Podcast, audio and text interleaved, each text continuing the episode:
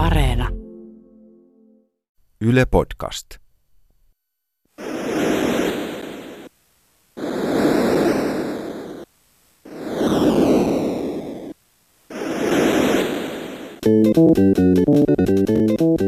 Pelikonsolien kroniikassa olemme siirtyneet suuren videopeliromahduksen jälkimainingeille vuoteen 1983, jolloin videopeleistä syntyi varsinainen kirosana kuluttajien keskuudessa Ataria seuranneen huonon laadunvalvonnan ja ylitarjonnan myötä. Suosion nousivat kotitietokoneet, jotka tarjosivat pelaamisen lisäksi kaikkea muuta, mitä kotitalous vain voisi tarvita. Näytti melkein jo siltä, että videopelikonsolit on kokonaan kuopattu monipuolisten kotimikrojen tieltä, mutta tuhon tuhkasta nostivat päätään uudet japanilaiset pelikehittäjät, muiden joukossa Sega. Minä olen Antti Melkko, ja tässä jaksossa käsittelemme sitä, kuinka Segasta tuli koko maailman tuntema Sega, ja miten se onnistui nousemaan markkinoille videopeliromahduksen jälkeen. Tästä keskustelemme Sega-miehenä tunnetun V2.fi-sivuston tuottajan sekä pelikonepeijoonin Mikko Heinosen kanssa. Itse asiassa täytyy sanoa, että sehän ei vaikuttanut oikeastaan millään tavalla, koska tämä koko videopelin romahdus on täysin niin kuin sanotaan amerikkalainen ilmiö. Missään muualla ne markkinat ei ollut vielä niin kehittyneet, että siinä olisi mitään romahtamista, kun se oli lähinnä Atarin niin kuin henkilökohtainen tragedia, se videopeliromahdus. Että se veti toki sitten muita perässänsä, niin kuin just Mattelin ja Kolekon ja, ja nämä, mutta ne oli paikallisia valmistajia. Et voi sanoa näin, että se Atarin romahtaminen siinä 8283 oikeastaan vaan niin kuin petas tämän koko tilanteen näille japanilaisille valmistajille. Että hyvin pian sitten, siinä oli muutama vuosi niin kuin hyvin hiljasta, mutta sitten Nintendo toi Nessin jenkkeihin ja, ja sitten sen jälkeen pian muualle ja sitten se niin kuin räjähti siitä, siitä uudestaan. Ja ja sen takia mä sanoisin näin, että Commodore 64 JNE, niin ne siirsi tätä konsoliasiaa muutamalla vuodella, koska siinähän kävi niin, että videopelien romahdettua. Sitten nämä, nämä niin kuin tuli isolla volyymilla markkinoille nämä kotimikrot, ja vaikka niitä mainostettiin, että tämä on paljon monipuolisempia, voi tehdä kaikkea, niin 90 todennäköisesti käytti niitä sitä huolimatta niin kuin pelien pelaamiseen. Segahan on lyhenne sanoista Service Games, ja tarkoittaa siis sitä, että näille sotilaille, jotka oli sijoitettuna muualle, niin toimitettiin niitä viihdelaitteita. Ei heillä ollut edes välttämättä omaa valmistusta, vaan se oli niin kuin automaattioperaattori ensin vuonna 1940 perustettu. Ja sitten se tuli niin kuin se omien koneiden teko tuli siihen sitten mukaan. Ja, ja jännä juttu on myös se, että tämähän oli alun perin amerikkalainen firma mutta sen omistus sitten valui niin kuin pikkuhiljaa Japaniin, ja, ja sitten tämä oli Gulf Western, oli tämmöinen iso konglomeraatti, joka omisti Segasta ison palasen vielä 70-luvun lopulla, mutta sitten, sitten Gulf Westernin ongelmien myötä se omistus meni sitten kokonaan, kokonaan Japaniin, ja, ja sit, sitä myöten siitä tuli sitten tämä, tämä Sega, minkä nyt enimmäkseen tunnemme.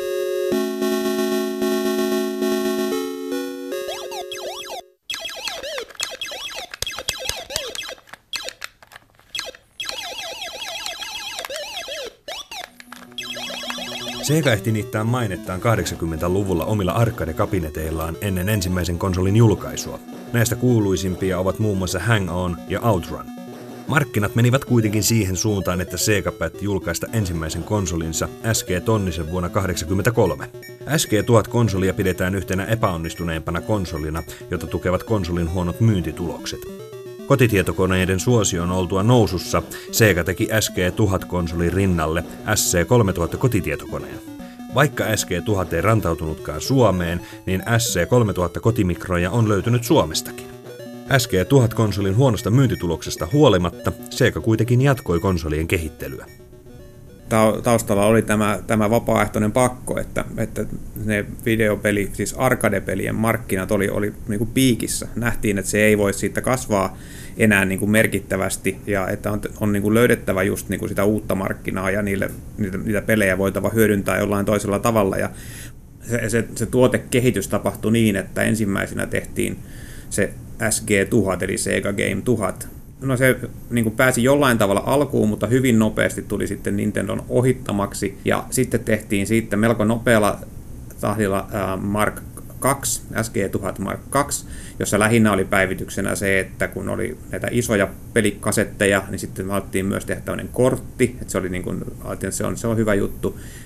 Ja sitten Mark 3 oli sitten se, kun kehitettiin myös sitä videopiiriä niin kuin paremmaksi. Ja, ja itse asiassahan se on niin, että se Mark 3 sitten niin kuin, kääräistiin eri, erinäköiseen pakettiin master-systeemiksi sitten länsi, länsimaihin ja, ja sitten vasta julkaistiin sen jälkeen sitten Japanissa master-systeemin. Että ne ensimmäiset koneet on, on tosi erikoinen sekamelska ja tosiaan niin, että periaatteessa jopa sitten Mega Driveen voi kytkeä niitä SG-tonnisen pelejä, ja ne pyörii, mutta ne ei näy ruudulla, koska se videopiiristä siinä vaiheessa tiputettiin se yhteensopivuus, mutta siellä se on, että Master Systemissä vielä toimii sen SG-tonnisen pelit.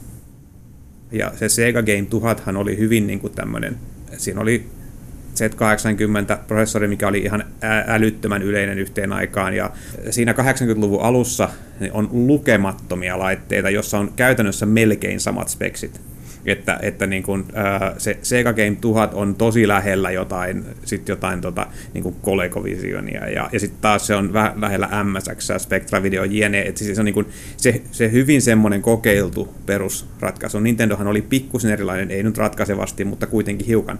Niin, SC3000 on käytännössä vain SG1000, jossa on näppäimistä. Mm. Et siinähän ei ole, niin kuin, siinähän ei ole niin kuin basickiäkään, mikä on niin kuin yleensä kotimikroissa niin, että se käynnistyy Basickiin, suurin osa niistä, mutta sehän ei tee mitään, se on pelkkä, pelkkä tosiaan pelikonsoli, jos on, jos on kumi kautta muovinäppi, ja sitä, sitä myytiin ihan niin kuin sillä määristä, että niitä tulee edelleen, edelleen vastaan, mutta sitä nimenomaan, sitä nimenomaan myytiin kotimikrona, ei, ei pelikonsolina. Mutta niitä muita aikaisempia, niin en ole kyllä en ole Suomessa törmännyt, jos on tullut, niin on, on aivan yksittäisiä, että lähinnä, lähinnä ulkomaalta löytyy.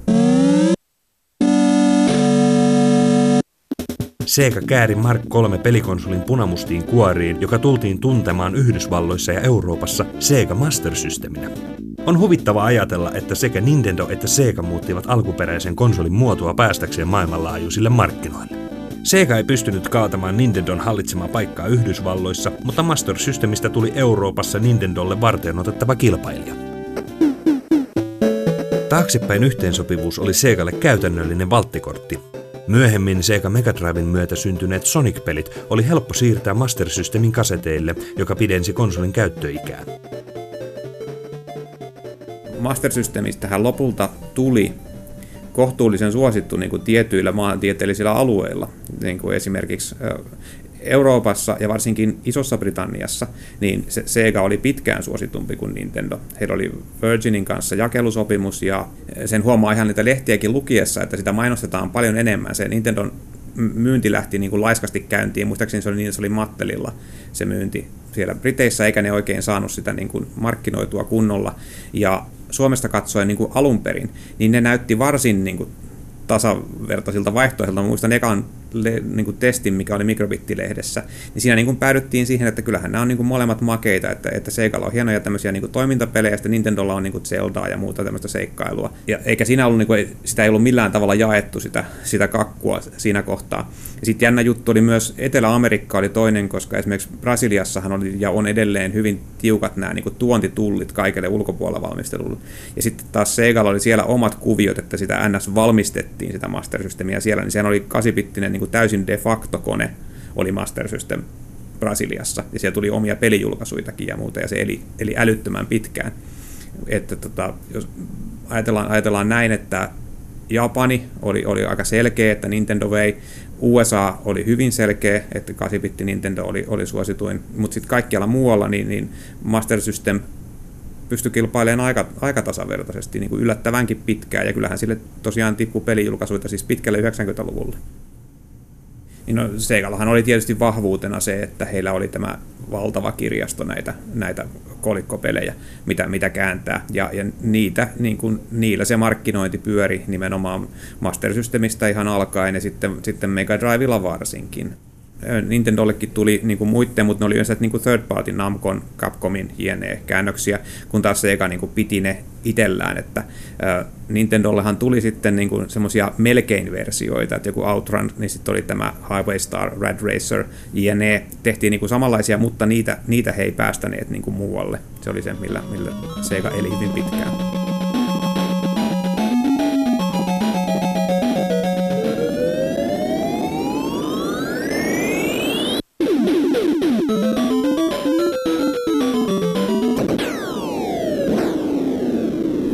Tässä vaiheessa niin kuin se Sega oli vielä tämmöinen, sanotaan se oli niin kuin also ran tässä, tässä kilpailussa, että se oli, se oli niin kuin mukana, mutta ei se päässyt siihen, ja sitähän se just oli, että se niin kuin iteroi sitä konsoliaan, että okei, tämä ei nyt pärjännyt, Nintendolle miksei, muutetaan näin, okei, tämä ei nyt pärjää vieläkään, miksei, muutetaan näin. Ja sitten vasta niin kuin siinä Master Systemin kohdalla se rupesi näyttämään siltä, ja varsinkin sitten kun lähdettiin niin kuin muualle julkaisemaan.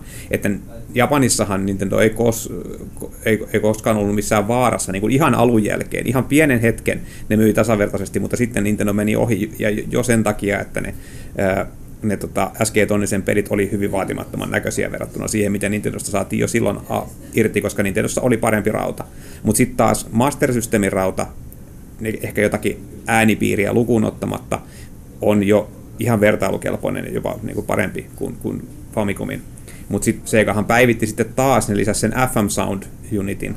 Sen, senhän saa niin kuin päivityksellä lisättyä länsimaisiinkin Master Systemiin, semmoisen toi, toisenlaisen äänipiirin sitten, millä sai ne, ne paremmat soundit sieltä ulos, mutta että, että tota, siinä vaiheessa niin kuin se tilanne oli, oli aika tasan, mutta koska toinen oli ollut useita vuosia aikaisemmin markkinoilla, niin ei sillä ollut merkitystä, koska paras rauta ei juuri koskaan voita konsolisotaa, sehän on, niin kuin, sehän on niin kuin hyvä muistisääntö. Niin, no itsellähän se oli tosiaan sillä, että se tuli pelattua paljon, tutustuin näihin Wonder Boyhin sun muihin, koska, koska se oli meillä, meillä tosiaan vuokralla monet viikonloput se, se kone. Koska aina sitten, kun voittajat pääsee kirjoittamaan historiaa, niin sitten käy just näin, että ajatellaan, että että joo, että se oli vaan se, joka kilpaili Nintendon kanssa, mutta ei se, ei se ihan niin mennyt, että, että kyllä Sega oli aika tärkeäkin kirittäjä monilla, monilla markkinoilla ja nimenomaan Euroopassa ja, ja on Segalla terve harrastuspohja Suomessa ja myös, myös Master Systemillä. En nyt sano, että sitä näkee sillä lailla, kun menee mihin vaan vaikka Facebookissa kattelee, niin, niin sitä Nessia on joka puolella. Mutta kyllä se tunnistetaan ja, ja, ja kyllä porukka siitä niin kuin kiinnostunutta on ja, ja, ja semmoista, mutta sanotaan näin, että jos niin kuin ihan rahallisesta arvosta miettii, niin, niin tota, yleisö on pienempi sille, sille nimenomaan Master Systemille ja pysyy, pysyykin varmasti semmoisena, mutta tota, kyllä on ihan mukava nyt kun näitä just just näitä vuokralaitteita on tullut vastaan kaiken maailman kirppiksillä ja muilla, mitä on, mitä on huomannut, niin tota porukka törmää niihin ja kyselee niistä, niin, niin aika monella on kuitenkin just näitä muistoja, että, että niitä on ollut tarjolla siellä sun täällä ja sitten on, on pelattu. Ja, ja Seikallahan oli tosiaan oli valopistoodit ja käytännössä melkein kaikki, mitä Nintendollakin, ja sitten nämä 3D-lasit oli semmoinen, että sitähän Nintendo, niillä oli olemassa ne Japanissa, mutta sitä ei koskaan tuotu, tuotu sitten länteen, että ne oli tosiaan oikein, ne oli niin suli, sulilasit ja se 3D-efekti oli ihan kohtalaisen hyvä niin kuin, ottaen huomioon, mikä se tekniikka, että se ei ollut mikään sellainen punaviher, punaviher juttu, vaan ihan oikein välkytettiin niitä. Ja, ja niitähän pyöri silloin Ysärin lopussa muistan, että, että kun sitten näitä unloadattiin näitä, näitä tota, niin varastoja, niin niitä sai aika halvallakin, ja sitten niistä monet rakentelikin jotain niistä Segan laseista. Esimerkiksi Vectrexiin sai muistaakseni sen 3D-laseet sai jotenkin niin kuin ympättyä niihin Segan laseihin ja, ja näin. Että, tota, tällaisia juttuja on, on, on tullut vastaan.